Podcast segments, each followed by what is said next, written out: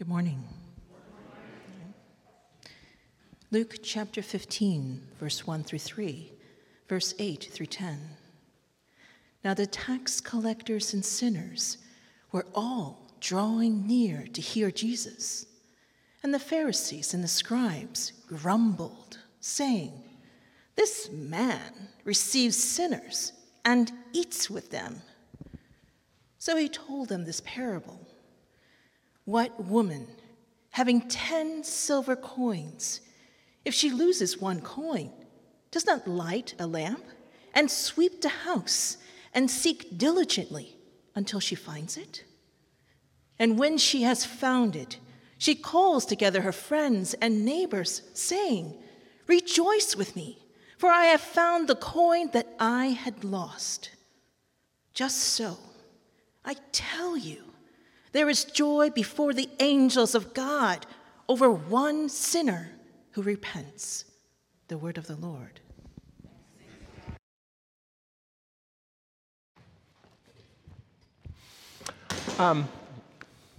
My wife, Jenny, and I were in Chicago a few years ago. We go up often to visit family. And on this particular night, we were leaving a local restaurant on Rush Street. And while we were walking back to our car, I saw this big billboard. It was an ad for Lululemon on the side of a building. Lululemon, if you knew anything about them, it's an athletic clothing brand, but they also have a particular focus on yoga, which has its roots in Eastern spirituality. So with them, it's not only about physical fitness, it's also, there's a spiritual component in their brand and in their marketing. And if you know anything about Eastern spirituality, one of the main ideas is that our experience of being unique individuals is really an illusion, and you need to be liberated from that. And by the way, if you're exploring faith, it's important to say Eastern spiritual traditions are ancient, they're serious, and they're worth taking seriously, if only to understand what they're actually saying so you can evaluate them alongside other worldviews. But here's this ad I saw, and what it is, you can't see it, but I'm going to explain it to you. What it is that there's a list here of virtues or values, things like compassion, patience, acceptance, humility, stillness, generosity, nonviolence, things like that. And then down at the bottom here in big letters in all caps, it says, "This is you." This is brilliant marketing. Because what they're doing is weaving a story and inviting you to be the hero of this story. But the really amazing thing about this list, and it's the reason I took the picture in the first place, is right in the middle of this list, it says self-discovery.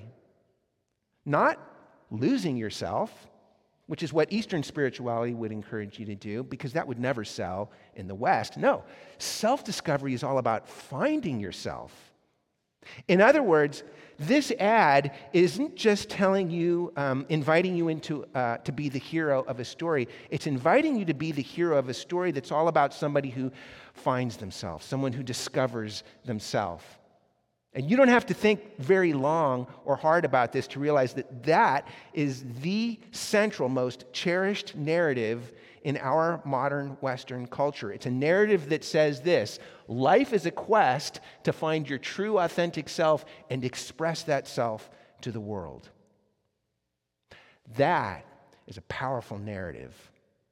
Here's the amazing thing.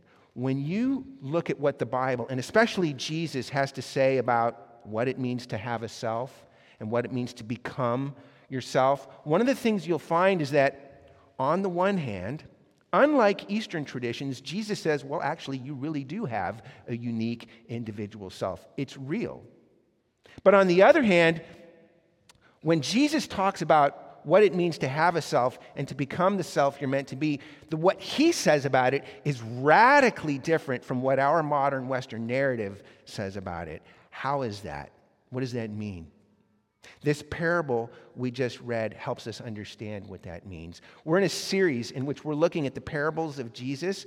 The parables of Jesus are pictures of God and his world that Jesus gives us so we can walk around in that world and get a clearer picture of reality. This parable gives us a clearer picture of what it means to have a self, and especially what it means to become the self that you were meant to be. What does that mean? Let's walk through this parable and see Jesus shows us three things, and each one of them builds on the first. So it begins with an exalted picture of humanity. Next, Jesus shows us a redeemed picture of redemption. And lastly, he shows us a new picture of repentance. Okay? There's an exalted picture of humanity, a redeemed picture of redemption, and lastly, a new picture of repentance. So let's start with this exalted picture of humanity. At the very beginning, let's get the setting. Luke chapter 15 begins by saying this. Now, the tax collectors and sinners were all drawing near to hear Jesus. And the Pharisees and the scribes grumbled, saying, "This man receives sinners and eats with them."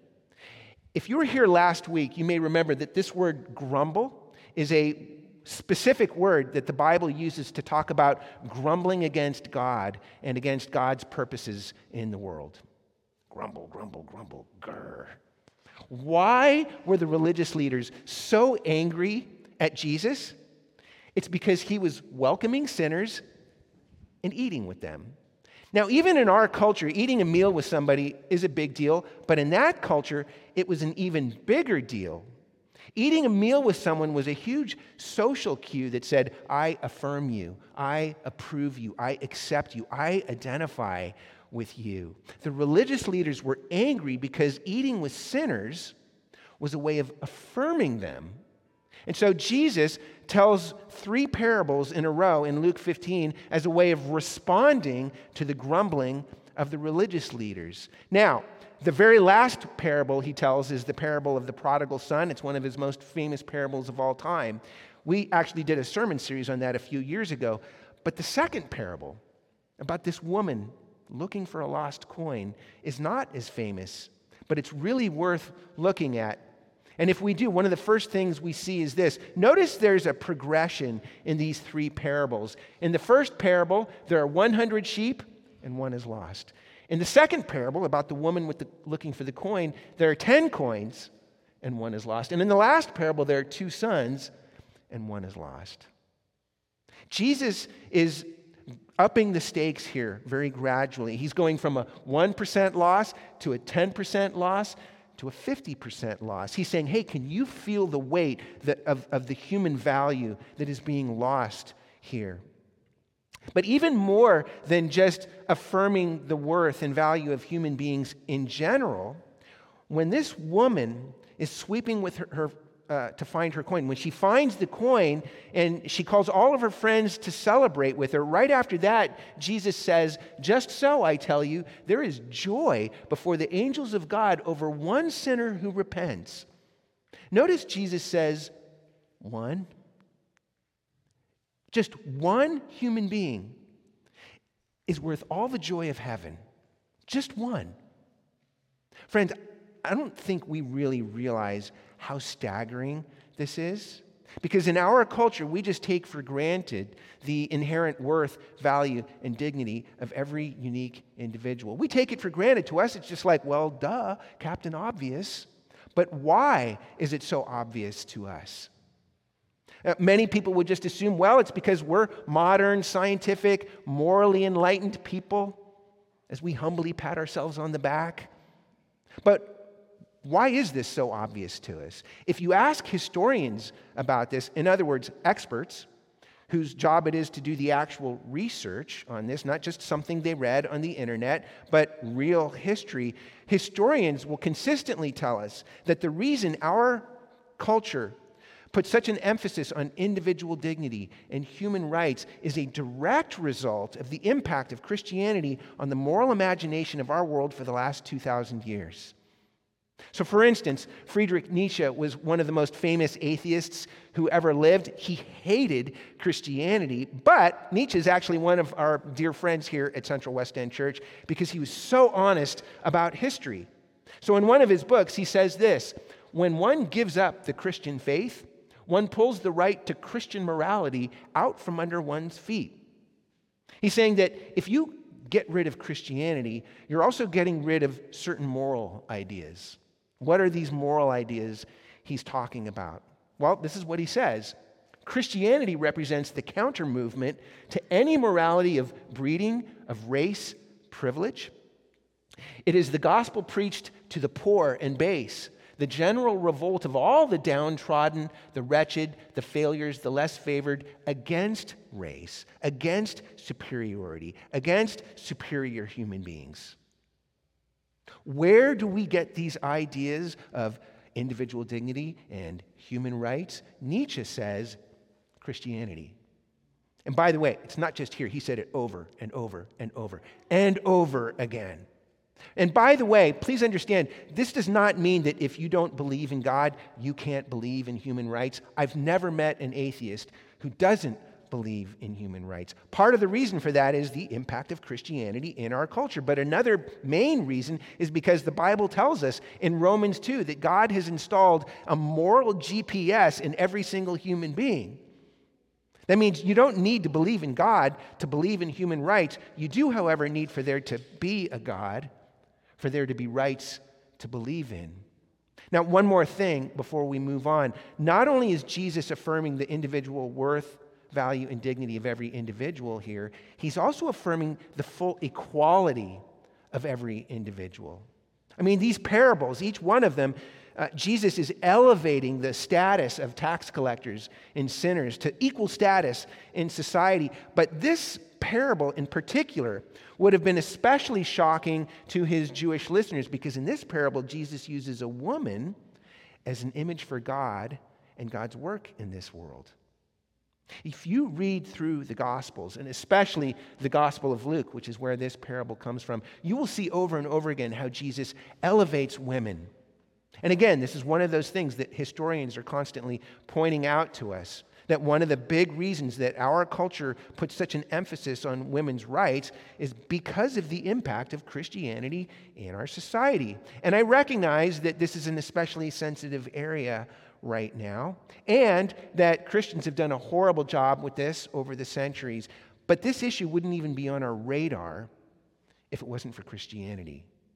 So again, one of the other historians we like to engage quite a bit here is a fellow named Tom Holland, not the Spider-Man actor. He's also not a Christian. He is a world-class historian. And his most recent book is all about the impact that Christianity has had on the moral imagination of our world. And one of the things he talks about is the impact it's had in this area of women's rights. So for instance, in the ancient world, men, especially powerful men, could demand sex from pretty much anyone they wanted. And the church said, no, you don't do that. You can't do that anymore. Why? Why did the church say that? Tom Holland says the reason is because Christianity taught us, as he says, that the human body was not an object, not a commodity to be used by the rich and powerful as and when they pleased. 2,000 years of Christian sexual morality had resulted in widely taking this for granted. Had it not, then #MeToo would have had no force. Friends, here's the point. Jesus is giving us an exalted picture of humanity here. Whenever we talk about what it means to have a self and to become our true self, that conversation can't even begin unless we understand the picture that Jesus is giving us here. It's an exalted view of humanity. But secondly, Jesus shows us a redeemed picture of redemption. In Luke chapter 15, Jesus tells three parables that are all about redemption, because they're all about finding something that was lost. And by definition, redemption means winning or gaining back something valuable that was lost. Now, the challenge in our culture is we tend to have this distorted picture of redemption, especially when we talk about it in religious terms, this distorted picture that says, well, the people God is redeeming weren't worth very much to begin with. Just a bunch of worthless sinners.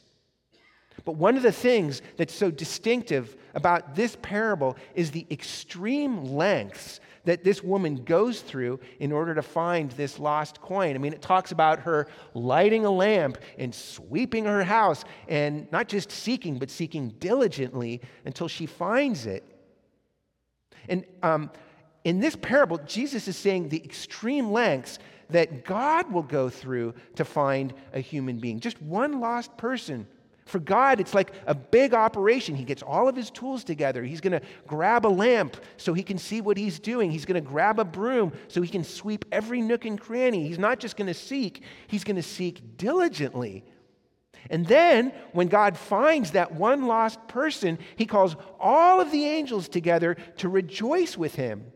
In fact, listen, the big idea in all of these parables in Luke 15 that Jesus is hammering home here is that joy, the utter absolute joy that God takes in every single human being.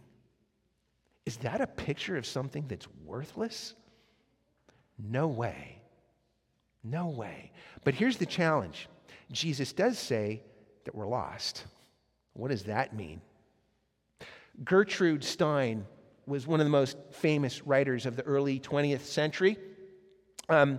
She once went to San Francisco to do a book tour. She was a writer. She's promoting her book. While she was in San Francisco, she remembered her childhood home where she grew up in Oakland. The house she grew up in, there was where the magic was. There was where the wonderful memories were. There was where that love and that belonging and that meaning and that purpose was. It was all there in her childhood home. So she took a ferry across the bay to go back to her childhood home. But when she got there, the house had been torn down. And so she wrote one of the most famous and one of the most tragic lines in all literature. She said, "There is no there, there." She was homesick, but when she went back, the home that she was sick for was gone. Let me ask you a question. Do you ever feel homesick in this world? Do you ever have this deep longing for things like meaning, purpose, connection, belonging? And every once in a while, maybe you get just a little glimmer, a little whiff of it, but as soon as you try to grab hold, it's gone. There is no there there. And when that happens, you're just left with this aching homesickness in the pit of your stomach. Why do we feel that way? When Jesus talks about us being lost, he's tapping into the main storyline of the whole Bible, that God created this world to be a place of goodness, wholeness, beauty, and perfection. And he put the first human beings right in the center of it. He created a garden. He put them in the garden to care for that garden and to be a part of the story that God was telling. But one day, the first humans decided they wanted to be the heroes of their own story. To put this in modern terms, they said, "I want to find my true authentic self." Self-discovery. God, I don't want you to define me. I want to define me. And yet, as a result of that, instead of finding themselves apart from God, what they actually did was they ended up losing their true selves. Instead of being a part of the story God was telling, they wanted to be the hero of their own story. And as a result, they lost their home in God. Friends, you and I, we're all lost too. We're the same thing. We do the same thing. We're all lost. Now listen, do you have an individual self? Absolutely you do. You have a self because you were created by a God with inherent worth, value, and dignity. You were created in the image of God by the God of the universe. The biblical storyline doesn't just affirm individual dignity. It's the very source of it. But if we follow our modern narrative and try to find ourselves, try to discover and define ourselves apart from God, what happens? There is no there there. You will end up lost and homesick because you were trying to be the hero of your own story. And even if you do believe in God, according to our modern narrative, even if you believe in God, God in our culture is just a consumeristic tool that you use as part of your personal journey of self-discovery. That's who God is in our culture. But here's Jesus. He's showing us something completely different. You know, Jesus is showing us what real redemption here is in this story. That real redemption means not finding yourself, but being found by God. That's what Jesus is talking about. Friends, he's showing us our desperate situation here, that every single one of us is lost. We're in a desperate situation, and none of us can rescue ourselves. You know, the coin in this parable, it can't find itself. The woman has to come looking for it. She has to go to extreme lengths to come looking for the coin. It's kind of like those classic mountain climbing stories they're always making books and movies about, where there's, you know, a group of mountain climbers and then there's a tragic accident and they all fall off the mountain and die, except for one person whose legs are broken, so they can't get off the mountain by themselves, and they can't even call for help because the radio's broken, and even if they could call for help, they wouldn't know where to tell people to come looking for them because they're lost. Somebody has to go to extreme lengths to come looking for them. Friends, the gospel shows us a God who goes to extreme lengths to come looking for you. And the ultimate place he did that was by coming to earth in the person of Jesus to come looking for you. Why were the religious leaders so furious at Jesus? It's easy to think, well, Jesus was eating meals with sinners. It's not just because he was eating meals with sinners. I mean, there were a lot of people eating meals with sinners. The Pharisees didn't go following those people all over the place. They did follow Jesus. Why? It's because Jesus was proclaiming the kingdom of God. And if you've been with us, you may remember that the kingdom of God is this story that one day God was going to come and rescue the world from evil and renew the world, this material world, to a place of wholeness and beauty and perfection, the place it was created to be. You know, the religious leaders would have been very happy to welcome sinners back into the story of the kingdom of God, but they said, this is the way it has to happen. You have to come to temple. You have to bring a sacrifice. You have to give that sacrifice to the priest and let him offer it for you. And then if you go through all of those things, then you can be welcomed back into the story of the kingdom. The reason they were so furious at Jesus is because Jesus was saying, I am the kingdom. I am the temple. I am the sacrifice. I am the priest. I am the fulfillment of all of those things. And anybody can find welcome back into the story through me. Friends, the only way that could happen is if Jesus was cut out of the story. Why is this world falling apart? Why is it that we're alienated from ourselves, alienated from each other? It's because we're alienated from God. It's because we want to be the heroes of our own story. We want to have control over our life. We want to belong to ourselves. That's why. But Jesus is the true hero of the story who paid the price for our betrayal against God, for our arrogant insistence that we want to be the heroes of our own story. Jesus is the true hero who was lost on the cross, who went to extreme lengths to come looking for you on the cross. Jesus was lost so that rebels like you and me could be found by God and welcomed back with open arms, with the cheers of angels ringing in our ears, and with the face of the Father beaming on you saying, I missed you so much. Welcome home. Jesus gives us a redeemed picture of redemption, and that leads to our last point. It's not just an exalted view of humanity. It's not just a redeemed picture of redemption. Jesus also shows us a new picture of repentance. Because what does all of this mean for us today, you and me, practically speaking?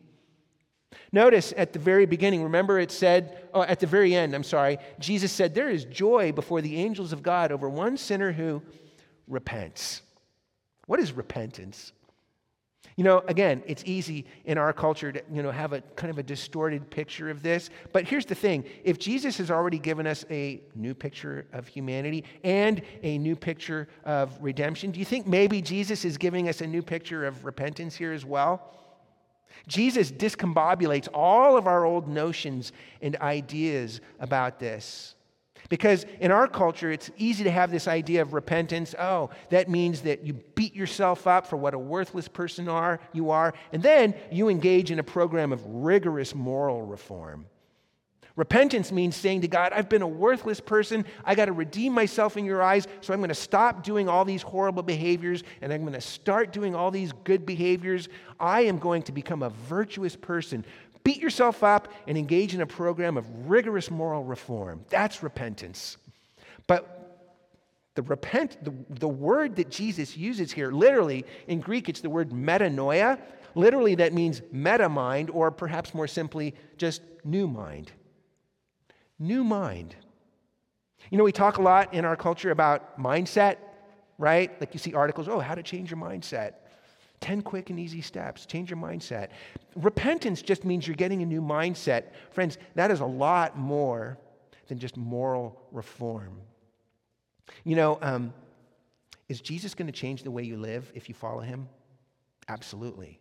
If you follow Jesus, of course, there's going to be all kinds of moral and spiritual reform in your life. But think about this with me. The Pharisees were already deeply moral people. And yet we've just seen the main idea Jesus is hammering through here is that he's calling the Pharisees, the religious leaders, to repentance every bit as much as he's calling the tax collectors and sinners to repentance. Why?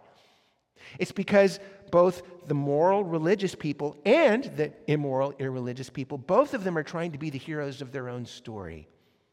They're just doing it in different ways. But both of them want to have control over their own lives. The quest to find yourself is a quest for control.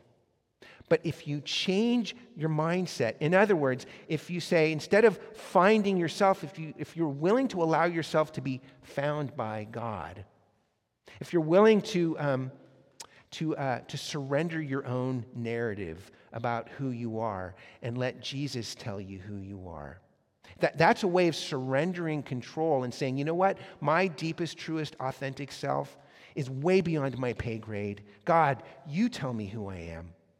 God, you show me who I am. God, you help me and show me what it means to become the person you created me to be, because I don't belong to myself. I belong to you. You know, that's challenging for us in our culture because, again, the central narrative in our culture is that you're supposed to be the hero of your own story.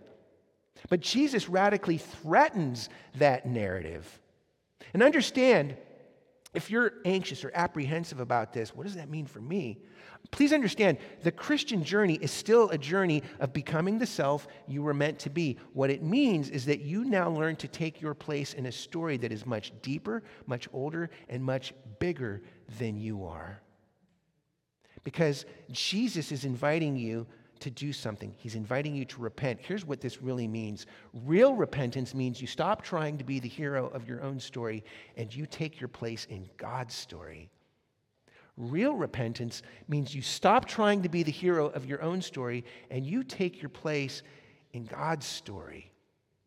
That is a lot more than just moral reform. Now, if you're exploring faith, what does that mean for you this morning? I mean, this topic of repentance is huge, but let me just start you on the path with this. Notice at the very beginning, it said that the tax collectors and sinners were all drawing near to hear Jesus. They were drawing near so that they could listen to Jesus. There was something about Jesus that was drawing them in. Are you homesick in this world this morning? What if instead of trying to find yourself, what if instead you became willing to be found by God? Instead of being in control of your own narrative of your life, what if you invited Jesus to tell you who you are? Again, this is radically threatening. It means giving up control over your life. It means giving up control over belonging to yourself.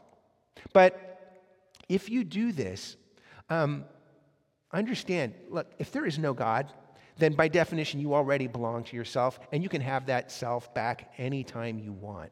But if there is a God who created you, who knows you infinitely better than you know yourself, and who has goals for you that go way beyond your personal narrative about yourself. If that God exists, then real repentance means that you stop trying to be the hero of your own story and you take your place in God's story. That is terrifying, but there is joy, real joy, on the other side of it. And it begins with drawing near to Jesus and listening to him. Now, if you are a follower of Jesus, what does this mean for us as the church? You know, one of the things we just saw was that this parable, Jesus told all three of these parables as a way of calling the Pharisees, the religious leaders, to repentance. You know, why were the sinners and tax collectors drawing near to Jesus? It's because they found a welcome and a love and a joy that they didn't find anywhere else in society, especially with the religious people in that world. Jesus was so beautiful to them that they were drawing near to Jesus. You know, the earliest theologians of the church, they looked at this parable and they saw this woman with a lamp as an image for the church, because the church is the bride of Christ who's called to be a light to the nations. Jesus has left his church on earth and called his church to be a light that makes Jesus so beautiful that people want to draw near to Jesus and listen to him. Friends, you know, a lot of times, and especially with religious people, but with everybody, but especially with religious people, we can be so anxious that if we say one good thing about somebody, that means we're automatically affirming everything else about their lives, and God forbid we do that. So either we say nothing good about people and just criticize them, or before we say one good thing about them, we'll list all of the other things about their life that we disagree with, just so you know. When you read the Gospels, do you see Jesus doing that? Do you see Jesus coming to these tables and saying, okay, now, before I sit down at this table, let's make some things clear here and make sure that you understand all the ways that I disagree with the way you're living your life. Now I can sit down at the table and welcome you and love you and be gracious and generous to you. No, you never see that. If Jesus does say something critical at these meals, it's almost always directed at the religious leaders who are being so grumbling against the worthless sinners in their eyes. Friends, understand. Is Jesus going to get to their lostness at some point? Is he going to talk to people about all the different ways that they're trying to be the heroes of their own story and alienating themselves from God, from themselves, and from others? Of course he is. But the reason they're willing to listen to Jesus in the first place, don't you see? It's the welcome, it's the love, it's the joy that makes Jesus so beautiful that they want to listen to him in the first place. How do we become people like that? Real repentance means we stop trying to be the heroes of our own story and we take our place in God's story. Have you taken your place in God's story? It means learning to see, oh, this is how people act in a story like this. It means we learn the way people act in a story like this is there's a welcome, there's a love, there's a joy that makes Jesus so beautiful that people want to draw near and listen to him in the first place. The only way we can do that is if our hearts have been changed forever by the true hero of the story who lost his place in the story so that we could take our place in that story forever. Let's pray. Father, we thank you for just going to extreme lengths in this parable, but really on every page of Scripture, for the extreme lengths you go to come looking for us, to come loving us, to come welcoming us back into your presence. Lord, help us this morning, whether we're exploring faith, whether we're skeptical about faith, whether we're angry at you, or whether we're trying sincerely to follow you, Lord, wherever we're at this morning, help us to find our place in this story, to give up our own narrative about our life and allow you, Jesus, to tell us who we are so that we can truly become the people you created us to be and so that we can go out in the world as vessels of this story that make you, Jesus, beautiful to the world. For we pray all these things in your name, Jesus. Amen.